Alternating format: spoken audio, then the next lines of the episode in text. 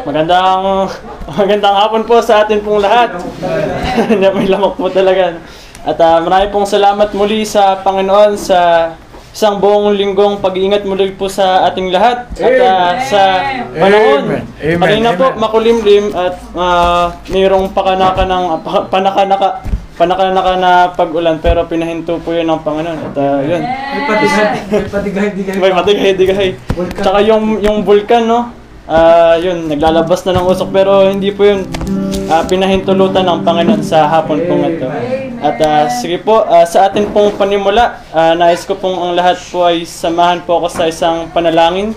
Maaari po muna tayong ah, manalangin sa Panginoon, lumapit, personal, habang tumutugtog po ang atin pong ah, gitara, maaari po muna tayong ah, lumapit sa Panginoon.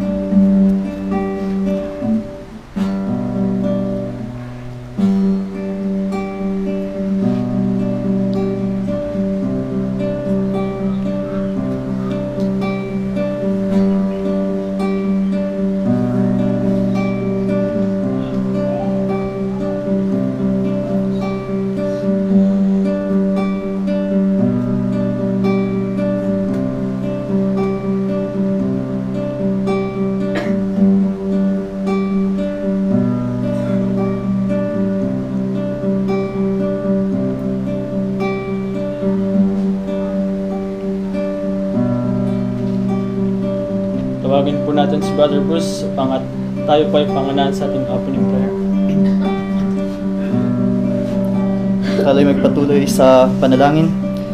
Ah, manaming Diyos na nasa langit, ah, kami po muli nagpapasalamat po sa buong araw pong proteksyon, ah, sa kalakasan niyo pong ipinagkaloob sa amin, ah, na kami po muling nakapagtipon-tipon po sa bahay-sambahan, dito po sa Buklod, sa Silang Mission House po, Lord, upang makapagpatuloy sa gawain, ah, sa Bible study, upang makapakinig po ng salita ng Diyos. Ah, salita niyo po, Lord, at um, upang kami po lumago ah, as Christians, Lord.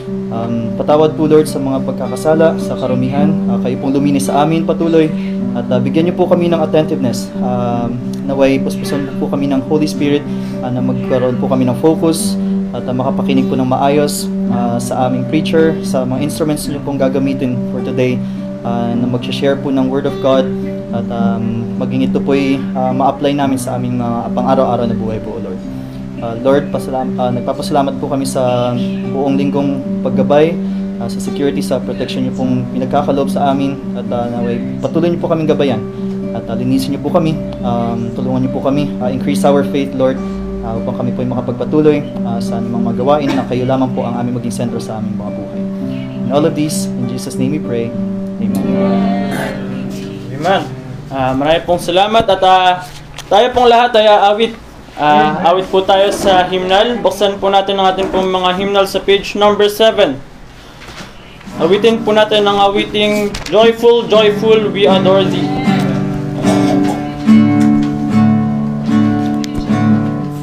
Nakita na po? Amen. Okay po. Joyful, joyful, we adore thee. On the first stanza now ready, sing. Joyful, joyful, we adore thee, God of glory, Lord of love. Hearts unfold like doors before thee, opening to the sun above. Melt the clouds of sin and sadness, drive the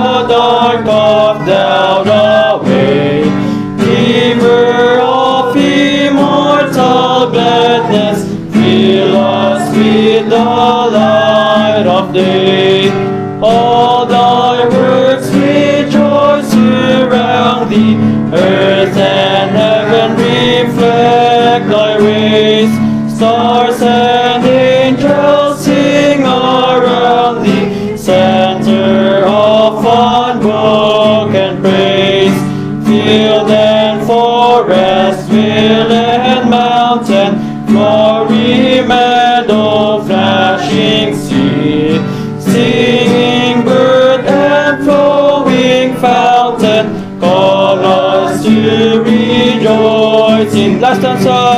Thou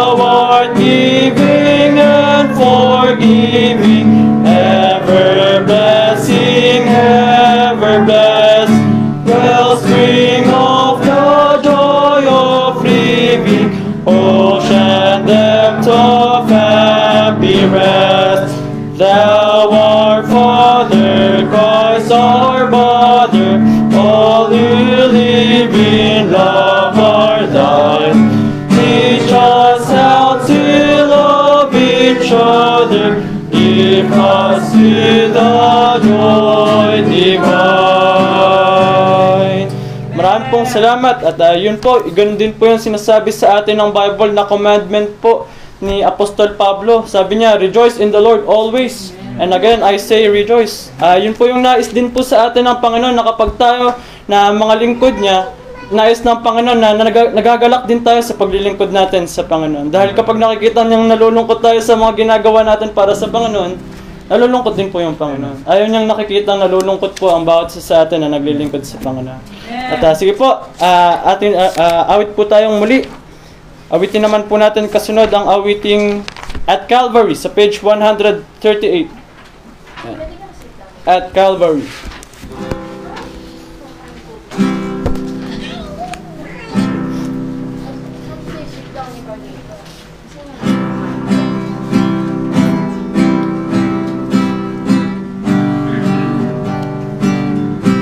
Nakita na po ng lahat? Okay na po. Sige po, awitin po natin. Years I spent in vanity and pride. On the first stanza now ready, sing. Years I spent in vanity and pride, caring not my Lord was crucified, knowing not it was for me He died on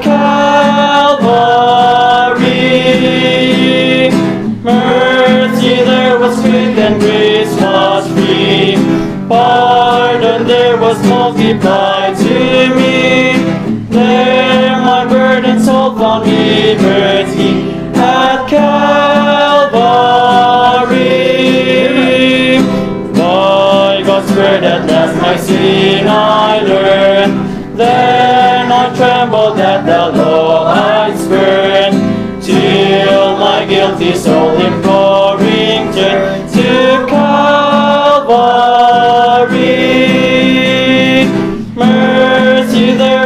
great and grace was free. Pardon there was multiplied to me. There my burden soul found liberty at Calvary. Now I've been to Jesus everything. Now I gladly own him as my king. Now my raptured soul can only sing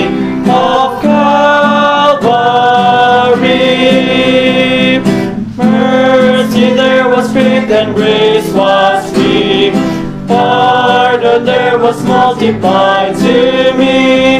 There my burden soul found liberty at Calvary. Let's dance up. Oh, the love that drew salvation's plan. Oh, the grace that brought it down to man. Oh, the mighty God that God did spend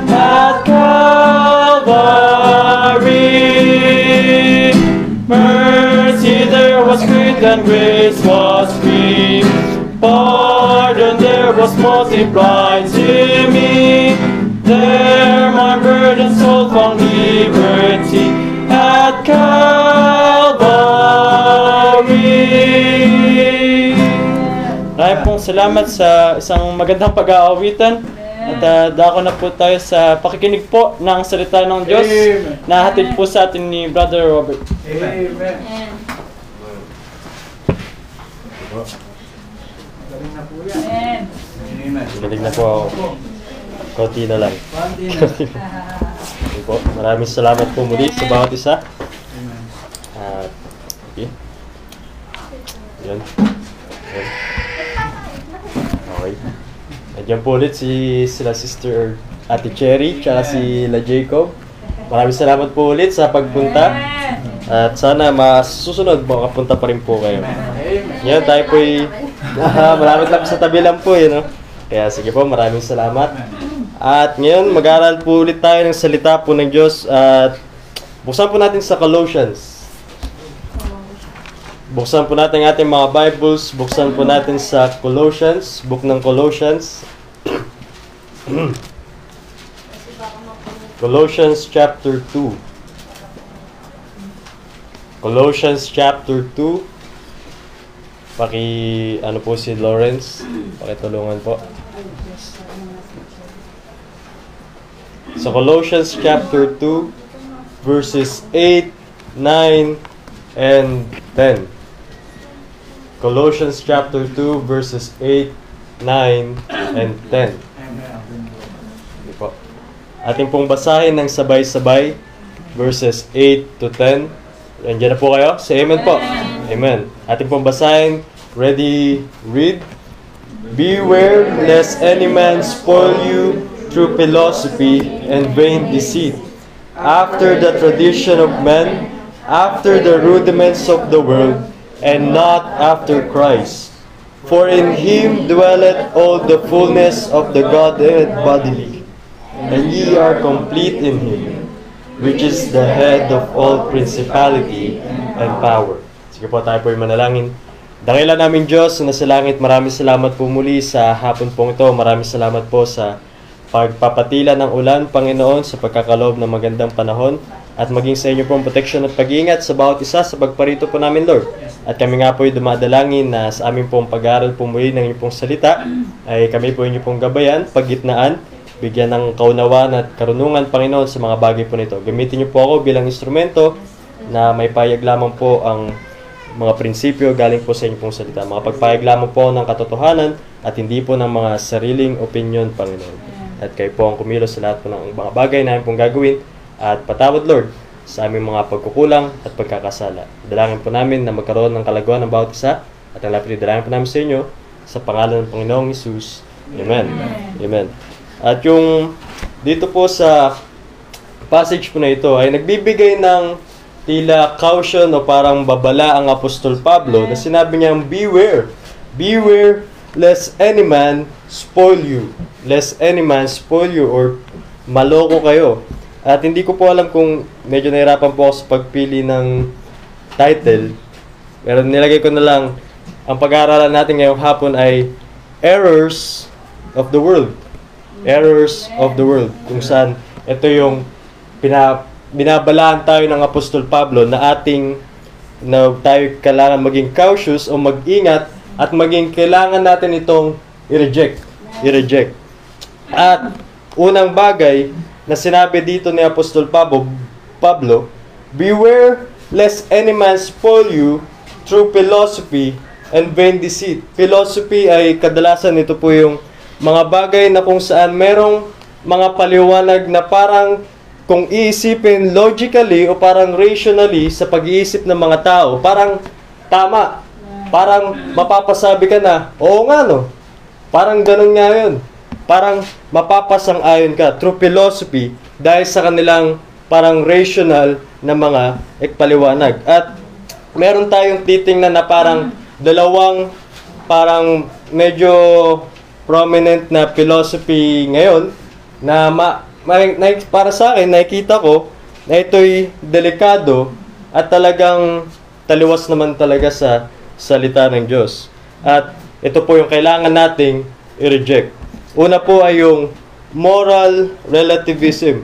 Moral rela- relativism po is the idea that there is no absolute or universal set of moral principles or morality.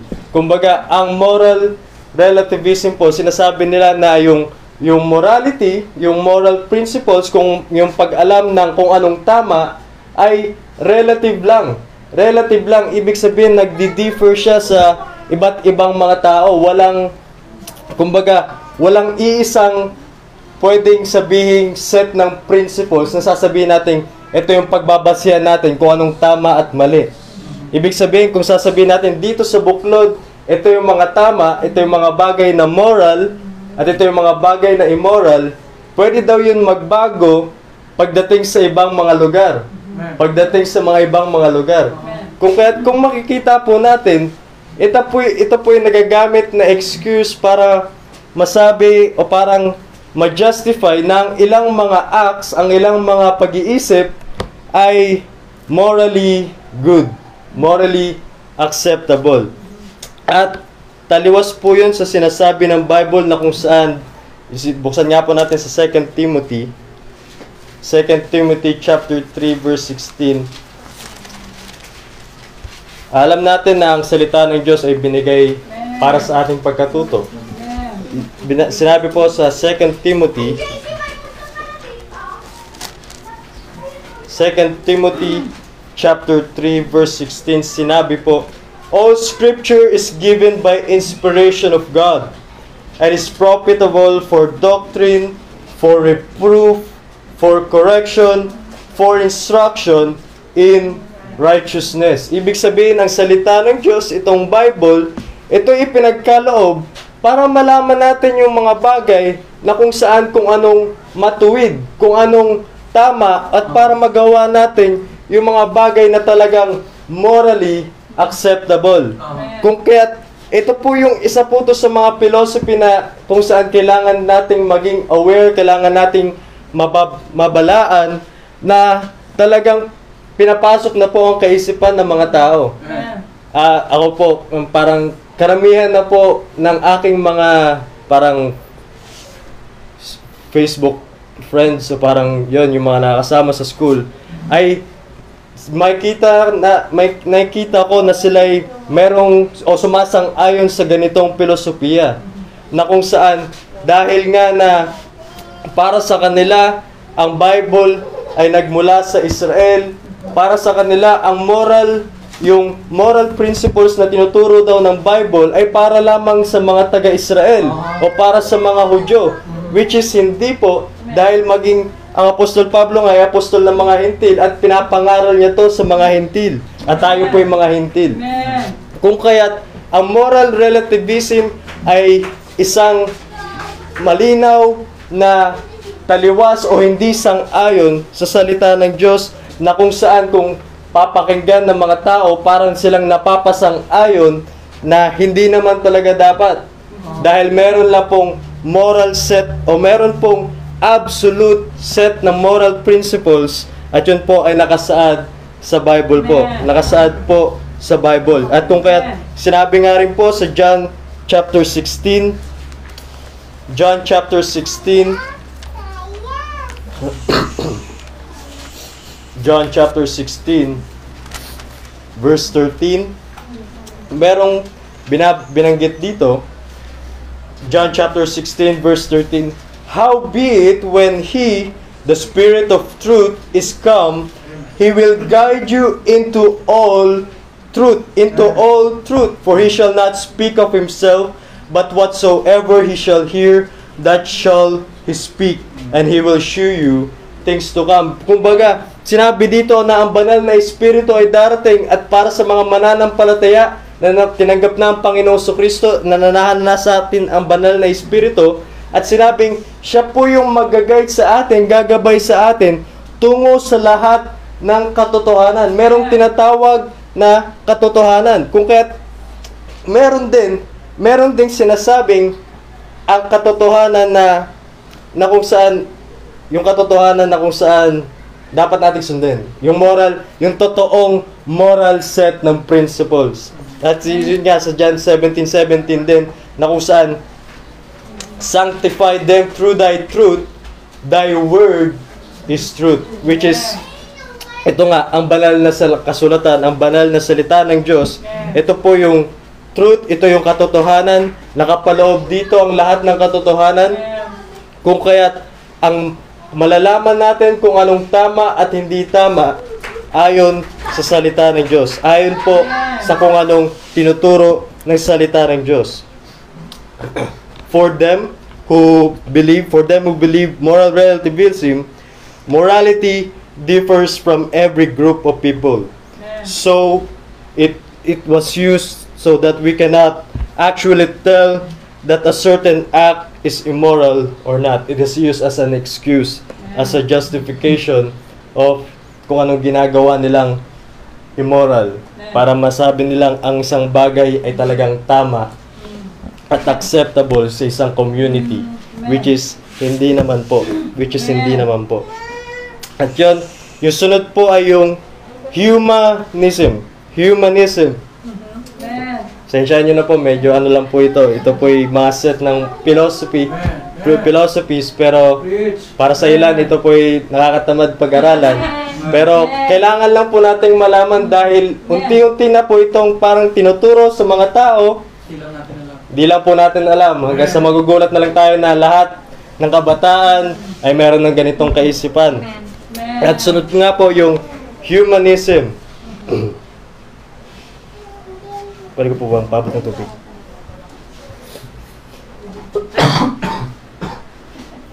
Pagaling na po ako, nilalabas ko lang po yung mga lema ko po.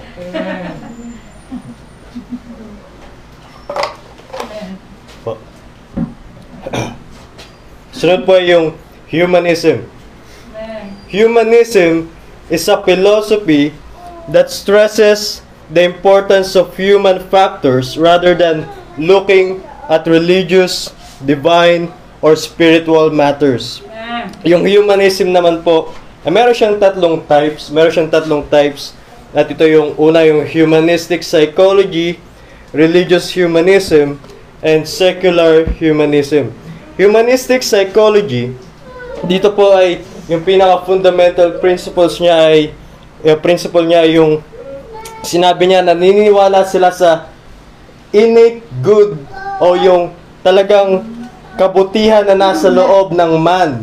Nasa, nasa loob ng man. Naniniwala sila na meron talaga bawat tao ay merong is innately good. At yun yung parang sinusubukan nilang parang i-draw out sa isang tao. At ito po'y taliwas din sa kung anong sinasabi ng Bible kaga sa Ecclesiastes 7.20 na kung saan sinabi po Ecclesiastes chapter 7 verse 20 For there is not a just man, for there is not a just man upon earth that doeth good and sinneth not. Walang isang matuwid na tao na gumagawa ng mabuti at hindi nagkakasala. Ibig sabihin, kung meron man pong innate sa tao, hindi po ito yung kabutihan. Ito po ay yung kasalanan. Ito po yung kasalanan which is innate sa lahat ng mga tao. Ito po yung natural sa tao. Ito yung nasa loob ng bawat tao. At yung religious humanism, ito naman po yung parang ino-incorporate nila yung humanism sa religion. At minsan yung beliefs nila ay parang nakasentro nga sa humanism. Yung parang, kasi yung humanism po pala, ito po yung nakasentro lamang sa kakayahan ng tao without the guidance of God para gumawa ng mabuti or for the greater good daw. Para makatulong for the betterment of the welfare ng isang tao. At tinignan ko po yung website ng, ng American Humanist Association at yung parang tagline po nila doon ay yung good without a God. Good without a God. Ibig sabihin, malinaw na yung pinakasentro ng humanism ay yung alam, naniniwala sila na ang tao ay dahil merong innate good, may, sila mabuti sa kanilang sarili, ay kaya nilang gawin yung mga bagay na mabuti o mas mapapabuti nila ang mga bagay kahit wala ang Diyos, kahit wala ang Panginoon. Ay yung, yung pa, secular humanism rejects all religious beliefs including the existence of a supernatural and stresses the importance of logic, scientific method, and rationality. More on logic and kung anong, kung anong tama sa kaisipan ng tao. Kung anong tama sa kaisipan ng tao. At doon pa lamang po makikita na natin na ito nga po'y delikado dahil parang kagaya po ito nung naging kasinungalingan nung serpent, nung ahas, nung satanas dun kay Eva na kung paanong kapag na, kinain mo ang prutas na ito ng kaalaman sa tama at mali, ay para kang magiging Diyos. ay para kang magiging Diyos.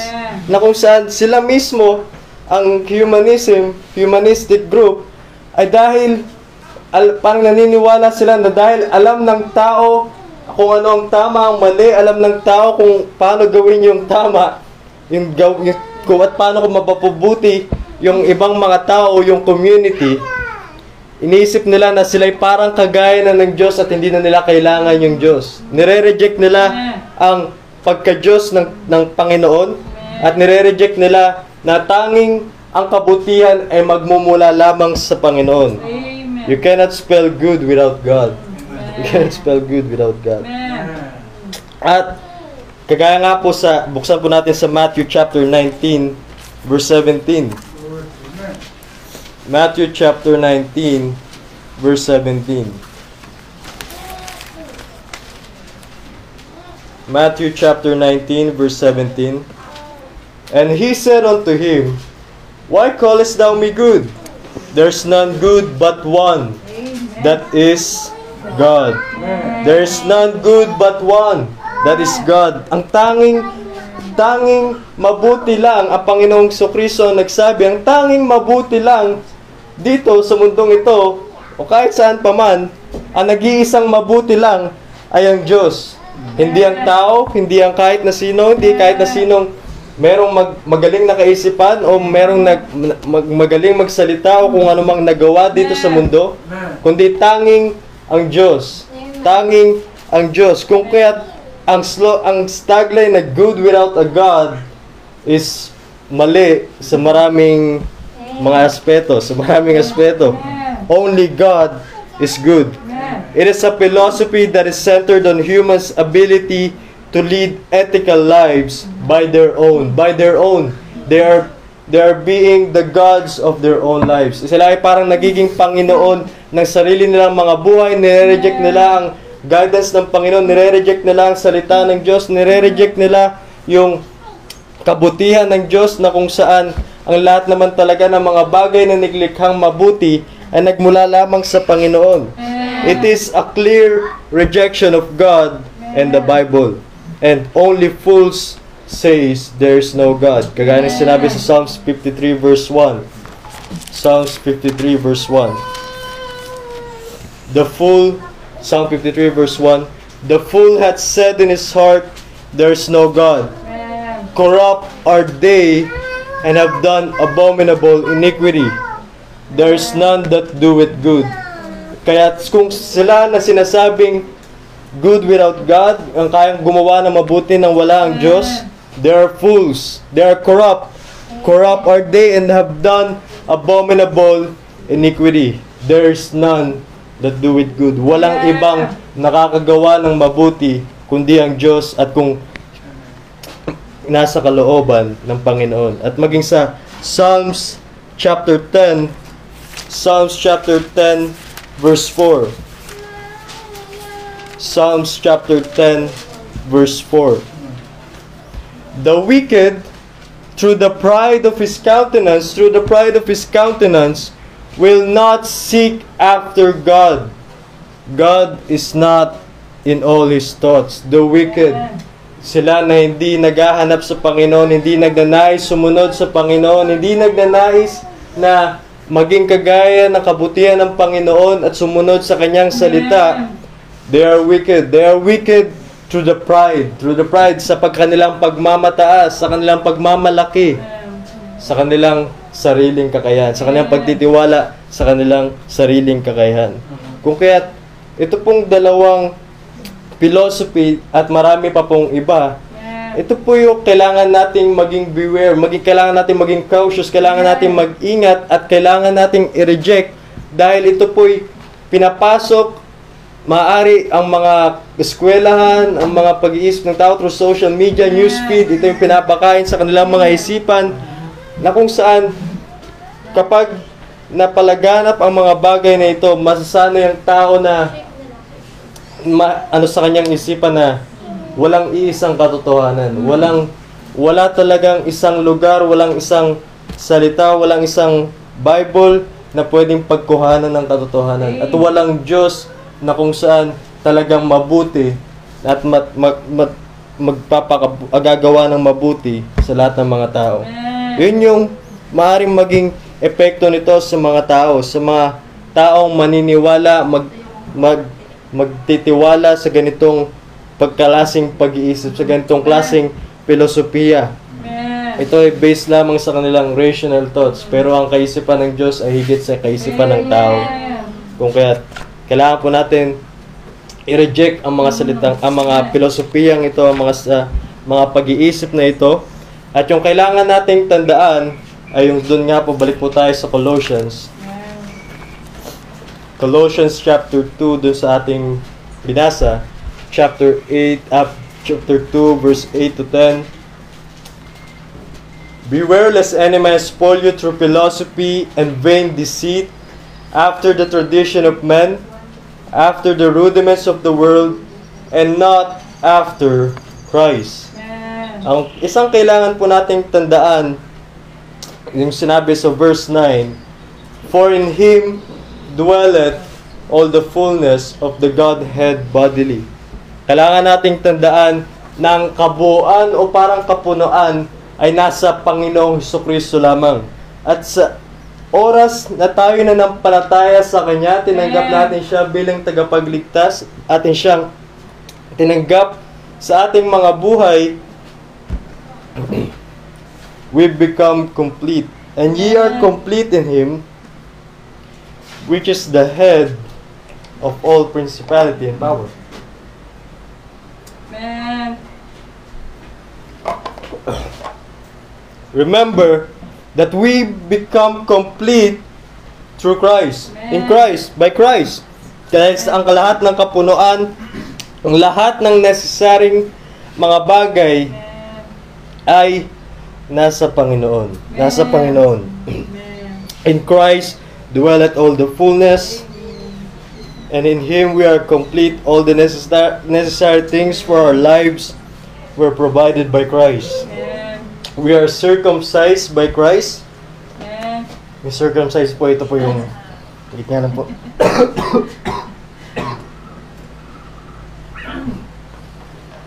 Man. Hirap po talaga pag nuubo. Sorry po.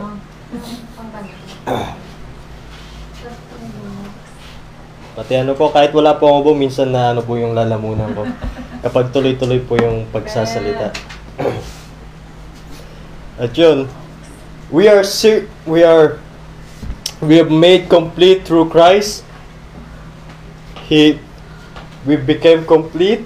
The fullness is in Christ and we are circum ito po yung all the necessary necessary things for our salvation is provided by Christ. Siya po yung namatay, nilibing at nabuhay muli para sa ating pagkaligtas. Pa, binayaran niya yung ating mga kasalanan.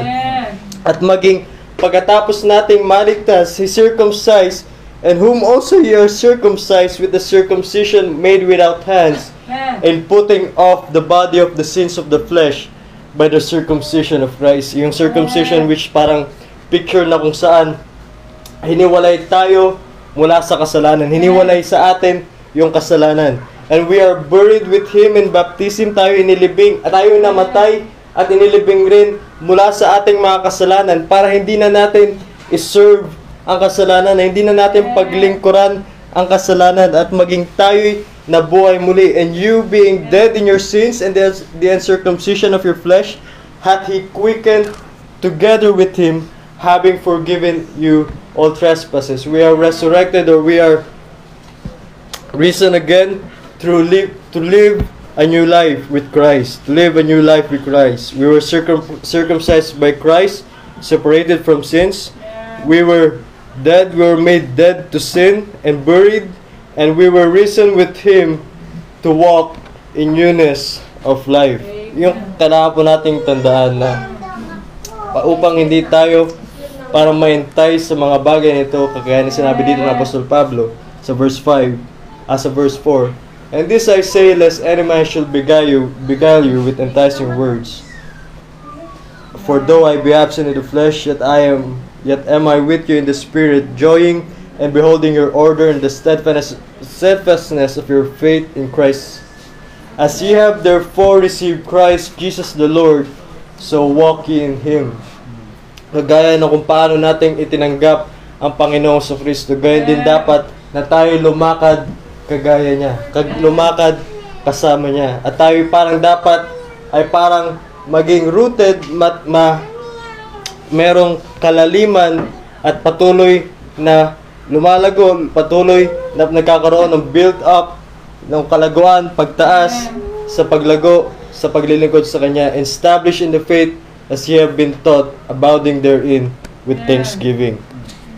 So we should reject the philosophies of men, the vain deceit, the after the rudiments of this world, and kailangan nating tandaan na ang kakompletohan ay nasa Panginoon sa Kristo. Ang lahat ng ang lahat ng kaalaman, ang lahat ng kaalaman, ang katuwiran, ang lahat ng pwede nating kailanganin sa paglilingkod sa gawain ng Panginoon bilang isang mananampalataya ay nasa Panginoong sa Kristo. Nasa Panginoong sa Kristo.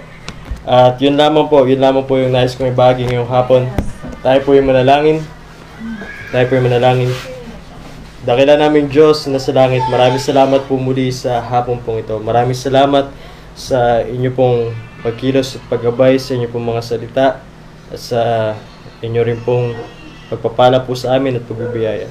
Dalangin nga po namin na kami po inyo pong gabayan sa pagpapatuloy at dalangin po namin na magkaroon po kami ng mga panibagong aral po muli hanggang mamaya Panginoon at dalangin po namin na hindi po ito mawala sa puso't isipan ng bawat isa.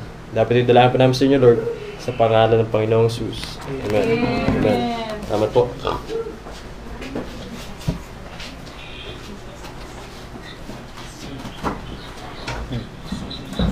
Maraming salamat po, Brother Robert. At uh, dako po tayo sa pakikinig ng isang natatanging bilang na ihahandog ko po para sa Panginoon.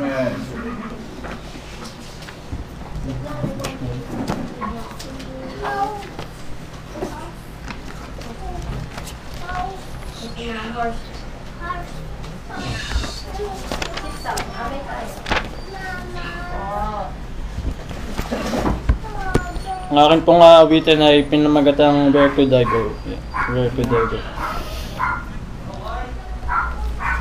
Living below in this old sinful world, hardly a comfort can afford. Striving alone to face temptation sore. Where could I go but to the Lord? Where could I go? Oh, could I go? Seeking a refuge for my soul. Needing a friend to help me in the end. Where could I go but to the Lord? Neighbors are kind, I love them everyone. We get along in sweet accord.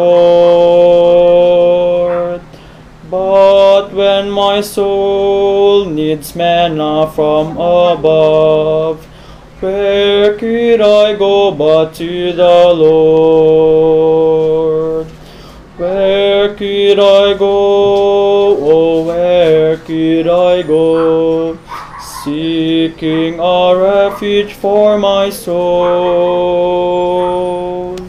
Needing a friend to help me in the end. Where could I go but to the Lord? Life here is grand, uh, with friends I love so dear. Comfort I get from God's own word. Yet when I face the chilling hand of death, where could I go but to the Lord? Where could I go? Oh, where could I go? Seeking a refuge for my soul. Needing a friend to help me in the end. Where could I go but to the Lord? Amen. Mark? Amen. Maraming salamat, Brother Joshua. Parang bagay na bagay kay Brother Joshua yung kanta na yun. ah. Parang gusto niya sabihin, saan pa ba ako pupunta? Kundi sa Panginoon. Amen. Alala ko tuloy yung mga mga disipulo ng Panginoong Kristo, maraming tumalikod, maraming hindi na lumakad kasama ang Panginoong Kristo. Merong pagkakataon na marami ang ah, tumigil na sa paglakad kasama ang Panginoon at ah, lumingon siya doon sa labing dalawa at sinabi niya, kayo rin ba ay aalis? Sabi ng ah, labing dalawa, Panginoon, saan pa kami pupunta? Nasa iyo ang salita ng buhay na walang hanggan. Ikaw ang Kristo. Saan pa kami pupunta? At ah, in connection with uh, what we have heard sa sinabi kanina ni Brother Robert, doon sa Colossians chapter 2, we are complete dahil sa Panginoong Heso Kristo. Amen? Hindi na po tayo magpapakatagal. Let's open our Bibles on James chapter 1. James chapter number 1. Brother Franz, inanap namin si James din eh. Katulad ng ginawa mo eh. Parang wala doon ano? Sige Brad. Ah, dahil magkaibigan kayo, ah, sama mo siya palagi Brad ha. Ipag-pray mo siya Brad na kayo ay ah, magkaibigan hanggang sa wakas. Hanggang sa wakas ng ating buhay ay madala natin ang ating mga kaibigan sa Panginoon. Si Joshua, mayroon din kaibigan si ah, si Lance, si Carl, at saka si Angelo. Di ba? Sabi nila may gift of memory daw ako. eh. Kaya, Brad, hanapin ko sa aklat ng buhay yung tatlong yun, Brad, ha?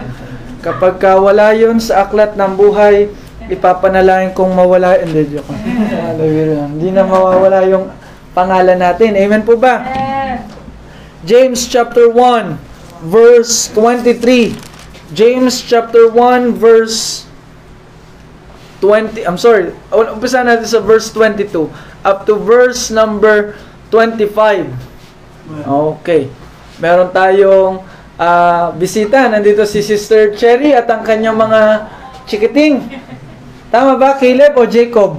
Jacob. Jacob. Okay, Jacob.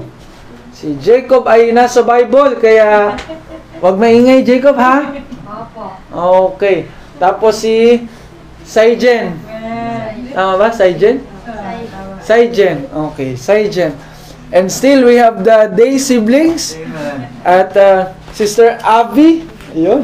Kasi kanina, nagmamasabi ko, Sir Abby, parang hinihingal ka. Pagdating sa siya, tumakbo po ako eh. so, para daw hindi yata siya malate o dahil nauna na si Cheska. Andiyan na po kayo. But be ye doers of the word, and not hearers only, deceiving your own selves. For if any be a hearer of the word, and not a doer, he is like unto a man beholding his natural face in a glass. For behold it, for he beholdeth himself, and goeth his way, and straightway forgetteth what manner of man he was. But whoso looketh into the perfect law of liberty and continueth therein, he being not a forgetful hearer, but a doer of the work, this man shall be blessed in his deed. Let us pray. Dakilang Diyos, maraming maraming salamat po sa hapong ito. Salamat po sa mga pag-aawitan na nagbigay pagpapala sa amin. Naway po naging blessing din po ito sa inyo, Panginoon. Salamat po sa Word of God na napakinggan namin kanina. Tunay nga po, Lord, we need to understand the deep things of the Word. We need to be aware and beware of uh, the philosophy na uh, nagkikrep in sa aming mga buhay. And, Lord, we pray na gwardyahan niyo po kami, bantayan niyo po kami, na huwag kaming mahulog sa mga bagay na ito, sa mga tradisyon ng mundo, sa uh, vain philosophy, sa rudiments of the world. Dalangin namin, Panginoon, na we stay um, in your will and in your word. Pagpalain niyo po, Diyos, ang pag-aaral minsan pa ng ah, bawat isa sa amin sa Bible. In Jesus' name we pray. Amen. Amen. There was a story ng isang babae na meron siyang um, nakalaban doon sa storya na yon. Itong kalaban niyang babae ay merong itinatagong salamin. May tinatagong salamin. At every time, minsan pumupunta, pumupunta siya doon sa salamin, pero every time na pupunta siya sa salamin, dahil merong kapangyarihan itong salamin, tinatanong niya itong salamin. Mirror, mirror on the wall. Who is the fairest of them all? Yun palagi ang tanong niya. Every time pupunta siya doon sa salamin, mirror, mirror on the wall. Who is the fairest of them all? Ang kapangyarihan nitong salamin na ito ay hindi niya kayang magsinungaling. Pinapakita sa salamin kung ano ang totoong sagot. Noong mga unang panahon na, niya, na ito'y kanyang tinatanong, ang nakikita niyang tao o larawan o mukha doon sa salamin ay ang kanyang sarili. Pagka tinatanong niya, salamin, salamin, sino ang merong kagandahang angkin? Wow! Oh, mira Tapos makikita niya yung sarili niya. Opo. Hindi naglaon, merong isang pagkakataon na tinanong niya yung salamin, subalit nagkaroon na ng ibang kasagutan, nagkaroon ng isang magandang dilag na lumabas sa salamin na hindi sa kanya. Amen po ba? And you know the story because most of you are smiling. Amen po ba? Ang lumabas ay si Snow White. Si Snow White. You know the story, right? Amen? Kung hindi, kawawa naman kayo. kawawa naman kayo. Pangalawa, kung alam nyo naman yung istorya, mas kawawa kayo kasi halata yung edad nyo na. Pero lang po. Mga kapatid, napag-aralan natin ng mga nakaraan that uh, the symbols for the Bible is, no nakaraan, it is a milk, And it is also a meat, tinatanggap ng ating katawan. Kailangan natin ng gatas, kailangan natin ng pagkain, ng karne. Ang tao ay hindi mabubuhay sa tinapay lamang, kundi sa bawat salita ng Diyos. Lucas 4.4 Dito sinabi ng Bible na ang salita ng Diyos ay isang mayroon tulad sa isang glass or sa isang salamin, sa isang mirror. Okay? That is our number three symbol for the Bible. It is a it is not just a milk, it is not just a meat, it is also a mirror. Amen. Sabi ng Bible sa verse 22, But be ye doers of the word and not hearers only, deceiving your own selves.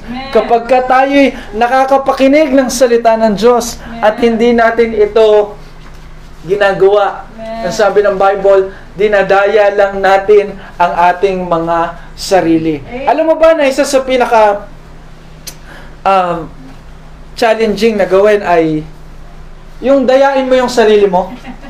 Oh, dayain mo yung sarili mo. Sabi nung iba, uh, pagka gusto mong gumaling sa chess, minsan kailangan mong labanan sarili mo. Oh, sa chess, kailangan may kalaban ka dyan, di ba? Para manalo ka. Pero minsan daw, kailangan ikaw lang mag-isa maglaro ano mo, kumbaga, uh, laruan mo, ikaw sa puti, ikaw din sa itim. Bakit ba puti? Oh, tama, may puti nga na ano. Ikaw sa brown, ikaw sa black. Hmm. Alam niyo, nung bata ako, sinubukan ko yon Pero, alam mo yun, pinaplano ko na natatalunin yung isa. Tapos, ang ginagawa ko dito sa kabila, nagpapatalo naman ako. Nadadaya ko lang ang aking sarili. Di ba ba? Ganyan daw po ang isang taong nakikinig ng salita ng Diyos pero hindi ito ginagawa. Sabi ng verse 23, Ngunit sapagkat siya na magiging tagapak, ah, tagapakinig ng salita, ng salita ng Diyos at hindi tagagawa, he is like unto a man beholding his natural face in a glass. Katulad siya ng isang taong nananalamin. Nananalamin. Alam nyo, ah, we know girls that you are very fond of the mirrors. Amen. At ah, kung meron man kayong ah, gamit sa pitaka, sa purse, sa bag, na hindi pwedeng mawala, we understand as men na isa doon ay yung salamin. At alam nyo, we benefit from that. Kasi kapag, nung high school ako, pagka kailangan ko ng salamin, ang kailangan ko lang, kaklasing babae. Tapos na ang problema. May salamin ka dyan. Automatic meron sila niyan. Ayun po ba? Pero mga kapatid, ang isang nakikinig lang salita ng Diyos, pero hindi ito ginagawa. Parang isang taong tumingin sa salamin, pag alis niya, ay nakalimutan niya kaagad kung anong naging itsura niya. Opo, nakalimutan niya agad. Ma, ah, hindi naman katulad ng ibang tao na salamin, after 5 minutes, alam naman nila itsura nila, pero salamin pa rin. oh, di ba may mga ganun, di ba ba? Pero ang taong hindi nagsasagawa ng salita ng Diyos, kahit ito'y kanyang napakinggan, parang isang taong nanalamin, nakalimutan niya na agad kung anong uri ng ah, pagmumukha meron siya, kung siya ba'y may dumi, siya ba'y nakaayos na. Mga kapatid, ang salita ng Diyos ay salamin. Nagre-reflect ito ng um, two major things. Una, nire-reflect ng Word of God bilang salamin ang isipan ng Diyos. Kapag ikaw ay nanalamin sa salita ng Diyos, ang nagre-reflect ay kung ano ang nasa isip ng Diyos. The Word of God is basically the will of God. If you want to know God's will, you need to know His Word. Nagtatanong sa akin yung ibang mga young people, Brother Mark, paano ko malalaman na ito na yung kalooban ng Diyos? Ito na yung panahon ng ah, para sa akin na itinalaga ng Panginoon. Opo. And I always answer them in a very ah, sincere and serious manner. Sabi ko, well, God will speak to you through His Word. Gagawa ang Diyos sa mga circumstances because as a child of God, wala na sa ating aksidente, nagkataon, tsamba, swerte. Wala po sa ating yan. Amen po ba?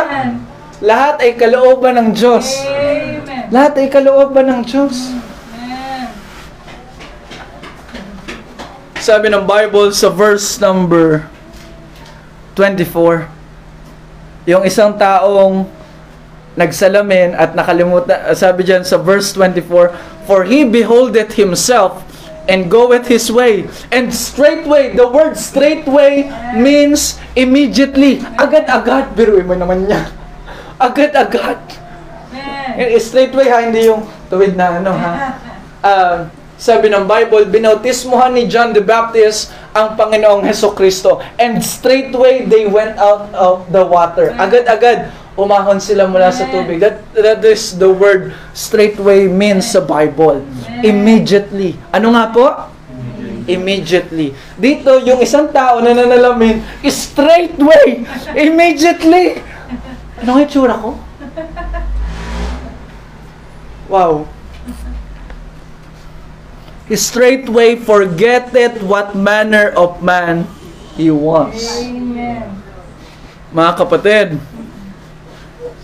But whoso looketh into the perfect law of liberty, that is the word of God. Whoso looketh in the word of God and continueth therein, nagpapatuloy doon, he being not a forgetful hearer, but a doer of the work. Notice, meron pong katumbas na gantimpala, this man shall be blessed in his deed. Blessed is the man that walketh not in the counsel of the ungodly. Mapalad, masaya, pag pinagpapala ang mga taong lumalakad hindi sa mga payo ng ah, makasanlibutang mga tao. Sasabihin sa iyo, Franz, siya na ang piliin mo kasi maganda siya. Doon lang sila nakat nakatingin sa kagandahan. Siya na ang piliin mo, Alyana. Kasi mayaman.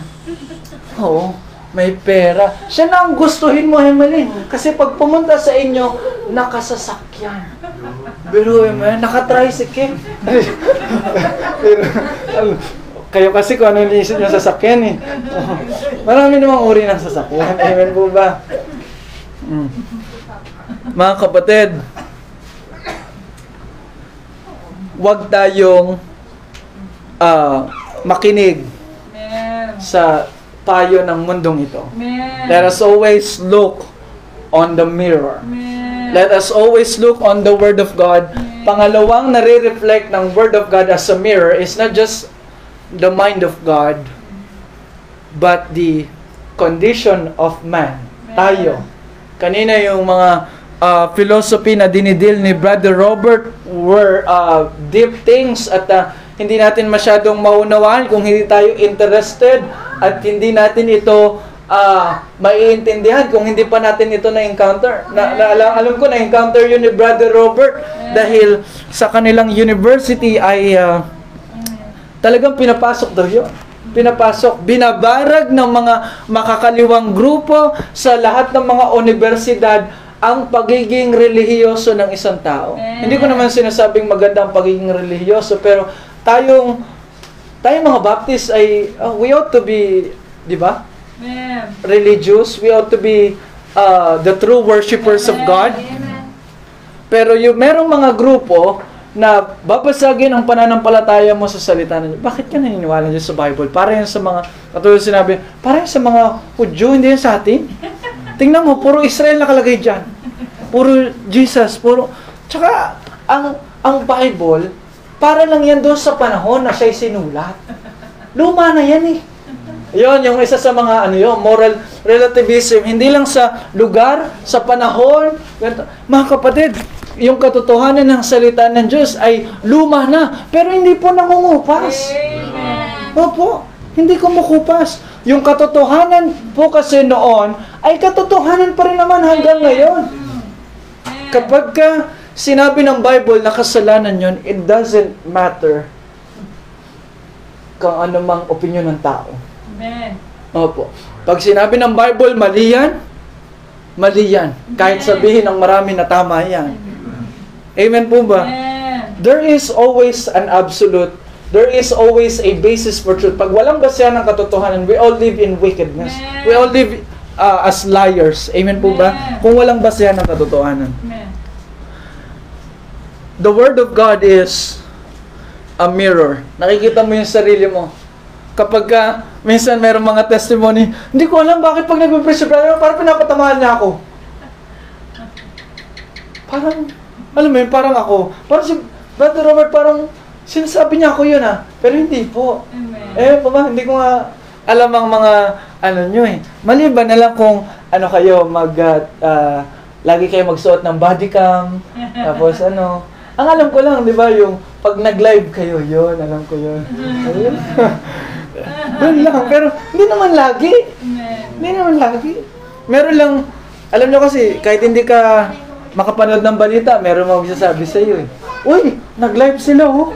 Five hours! Wow, ayos siya. Five hours ba? Seven hours. O, di ba? Mga kapatid, makikita mo sa salita ng Diyos kung anong iyong kalagayan. Minsan, may mga taong hindi nila makilala yung sarili nila. Pero dahil sa Bible, nakikilala nila. Ito ako. Ito ako. Ito ako. Mga kapatid, kapag nireject mo ang salita ng Diyos, parang nire-reject mo na rin ang katotohanan sa iyong pagkatao. Walang ibang magtuturo ng katotohanan sa iyong sariling pagkatao, kundi ang salita ng Diyos. Ang ganda nung binanggit kanina ni Brother Robert, you cannot spell good without God. Di ba? Hindi pwedeng may good nang walang God. Mm, ano ka lang? O ka lang, O. O, di ba? Pag wala yung God, O ka lang, O. Di ba? Yung Christian, di ba? Tayo as a Christian, Pag wala yung Christ, I-A-N lang, di ba? Sa ano sabi natin doon? I am nothing. Wala lang tayo kung wala si Kristo. Amen po ba? Mga kapatid, kahit sino pa tayong Poncio Pilato, kung ang kung hindi tayo ah, makikinig sa salita ng Diyos, hindi natin maunawaan ang sarili natin. We know ourselves because of the Word of God. Tayo nga, nagdaya nga natin sarili natin eh. Hindi nga natin alam eh. Pero buti na lang may gabay ang salita ng Diyos. At yun po yung last para sa hapong ito. Wow, amen? Last, wow, last. Amen? Last. Fourth, this afternoon. The Word of God is a map. A map. Amen po ba? Alam natin ang salita ng Diyos ay nagtuturo sa atin, nagagabay sa atin tungo sa kalooban ng Diyos, tungo sa totoong kasiyahan. Dati nung ako'y bago pa lang sa church, paboritong paborito ko yung pumupunta sa PCBS, tapos bibili ako ng mga, ano, yung godly stickers, mga Christian stickers. Dati, pagka pumupunta kami sa may iba mga kaklase ko, nakikita ko mga posters, sabi ko, ayos ah. Avril Lavigne, Slam Dunk, Gundam, ah, ganun, oh. An anime, oh. Westlife, Mature Garden. Oh, nahalata, di ba? Ganyan noon eh. Di ba? Pagka meron kang yung pupuntahan mo, tapos meron sa pintuan nilang ganun, tapos mapost, wow, ang biro. Ano, ang ganda ng design ah, di ba? Nung ako naging Kristiyano, bumibili ako sa Philippine Christian Bookstore sa mga mall, nung mga maliliit lang na sticker. Tapos, isa sa mga favorite ko yung sticker na, ang sabi niya ay, um, kalimutan ko ah. The Word of God is our, the Word of God is our direction. Without it, we lose our way. Yun, nandun yun sa, ewan ko nandun pa yun sa bahay namin sa Victoria, pero doon ko yun nilalagay. Mm. Tapos meron pang, ewan ko ba kung pang, pang Pentecostal ba yun o ano? Kasi bago nga lang ako nasa church eh. When praises goes, when praises go up, blessings come down. Wow. May mga ganun pa ako mga mga sticker kaya parang sabi ko, parang bago ako pumunta ng school, parang puspos ako eh. Dahil napapalalahanan ako eh. Pero mga kapatid, the Word of God is our direction. Without it, we lose our way. Is it, it is still our direction kahit tayo mga mananampalataya na. Hindi ibig sabihin, naligtas ka na, patungo ka na sa langit, ang turing mo, ah, bali wala na ang Bible. Kunyari, naligtas ka, ah, kapatid, ganto-ganto na nga naligtas ka na, tapos ang Bible mo, bye-bye, alam ko na, punta na ako ng langit eh. Pwede ko nang gawin kahit sa langit na hindi po mga kapatid. We still need the Word of God. As uh, dapat nga eh, mas kailangan natin ng mga Kristiyano eh, ang salita ng Diyos eh. Dahil yung kaligtasan ay our very starting point. Tunay na ah, tunay na buhay. Sabi nila, life begins at 40, yung iba, life begins at 50, uh, nagbabari eh. True life begins in our salvation in Christ.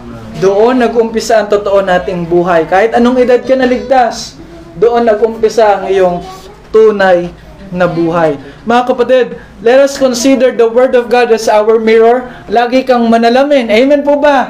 Lagi kang tumingin sa Bible. Lagi kang tumingin sa Word of God. Lagi kang makinig ng salita ng Diyos. Lagi kang manalamin. Para alam mo anong itsura mo. Amen po ba? Maayos ba ako? Para hindi ka laging tanong lang. Sir Joe, maayos ba ako? Okay ba yung lipstick ko? Brother Mark, okay ba lipstick ko? Oo, oh, kapatid. Kasi bakit ganun? Pati ngipin mo meron.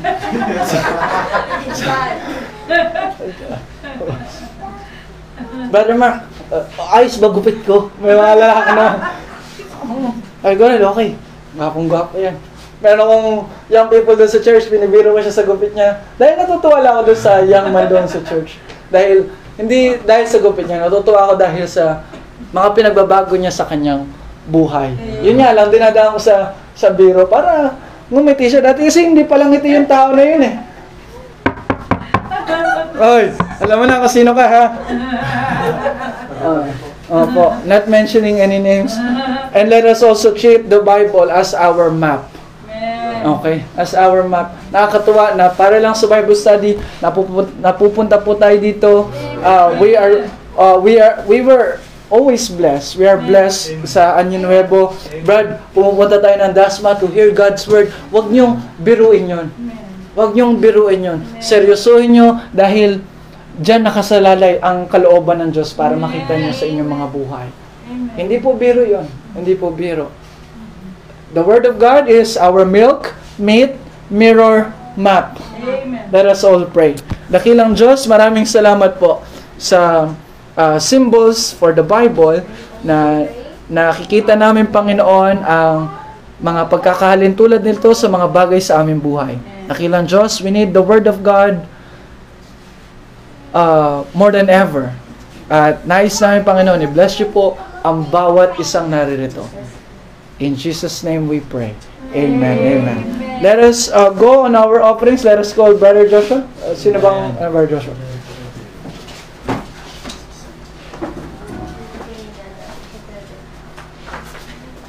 Tayo po'y manalangin. Ah, Ama naming Diyos sa langit, Panginoon, nagpapasalamat po kami muli sa hapong ito, Panginoon. Panginoon, nagpapasalamat po kami sa mga namin pong natutunan, Panginoon. Maraming salamat po sa mga warning po, Panginoon, sa mga sinasabi po ng kamunduhan, Panginoon, na Huwag po namin pakinggan po, Panginoon, ng mga sinasabi nila, Panginoon, na huwag po kaming mamuhay po, Panginoon, sa sanlibutan ito po, Panginoon. Panginoon, maraming salamat po sa mga ah, aral, Panginoon, na ang salita niyo lang po, Panginoon, ang mag-guide po sa amin, Panginoon, na hindi po kami maligaw po, Panginoon. At ito po, ang salita niyo lang po, Panginoon, na magbubusik po sa amin, Panginoon. Panginoon, ah, sa amin po pagbibigayin, Panginoon, ah, maging blessing po ito sa mga gawain po, Panginoon, maging pagpapala po sa gawain po, Panginoon, sa paglago rin po ng church po, Panginoon. Panginoon, ibalik niyo po ang pagpapala po, Panginoon, sa mga magbibigay po, Panginoon. Patawarin sa pagkakasala at pagkukulang. Ito po nilalapit namin sa matamis na pangalan ng Panginoon Jesus. Okay.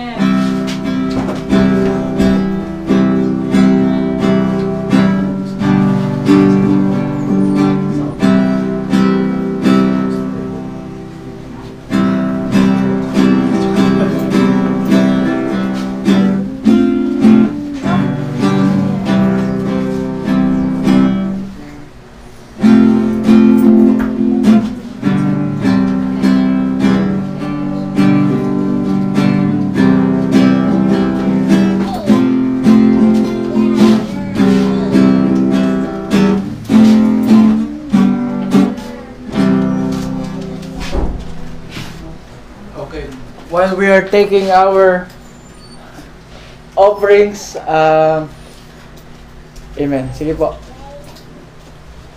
Ah, nice po. Sige, Brad. Ah, tuloy lang. Ah, we are um, once again once again blessed by God to continue sa Friday service natin. Na pakinggan ko yung kwento ng iba na meron mga churches nearby na pinipigilan at ah, tayo hindi tayo napipigilan. Ayan po ba? So, but let us not take that for granted at uh, let us always praise the Lord and give the Lord the praise due to His name dahil uh, naaalaw niya tayo. Someday, somehow, uh, darating talaga sa panahon uh, that the world, the government, people will seek for us at uh, pipigilan tayo. But uh, let us not pray for that na ngayon sa panahon natin. Okay? At uh, the Sister Josie, Brother Joshua, si Aliana, Kuya Bong, ah, nasamahan natin nung nakaraan na si Nanay Raquel po ay na dala natin ang kanyang ah, mga ah, labi sa huling hantungan nito doon sa Sister Josie, niya pong lugar? Munting? Mat- mataas na, ayun, mataas na burol, silang Cavite pa rin po yun, no? So, ah, let us pray na ano, ah, sila Sister Jo ay magkaroon ng, kasi ah, naging ah, trials ah, sa kanila to. Let's just pray for them na ah, bless ng Panginoon. Si Yana, makakasama na natin. Ah, more ah, often, mas mapapadalas na, map, magiging ano na, ah, baka si Aliana ay, ano na rin, mag-aaral na din. Oo, amen. Salamat po ulit kay Ma'am Cherry and uh, her kids kay Jacob, at saka kay, oh, uh, tsaka kay Saijen, sa Day Siblings, at uh, pag-pray natin, okay? Meron tayong mga events, upcoming events, pag-usapan natin mamaya. Okay? Brother Robert? Maraming salamat po. Tayo pong lahat ay tumayo. Tayo mag-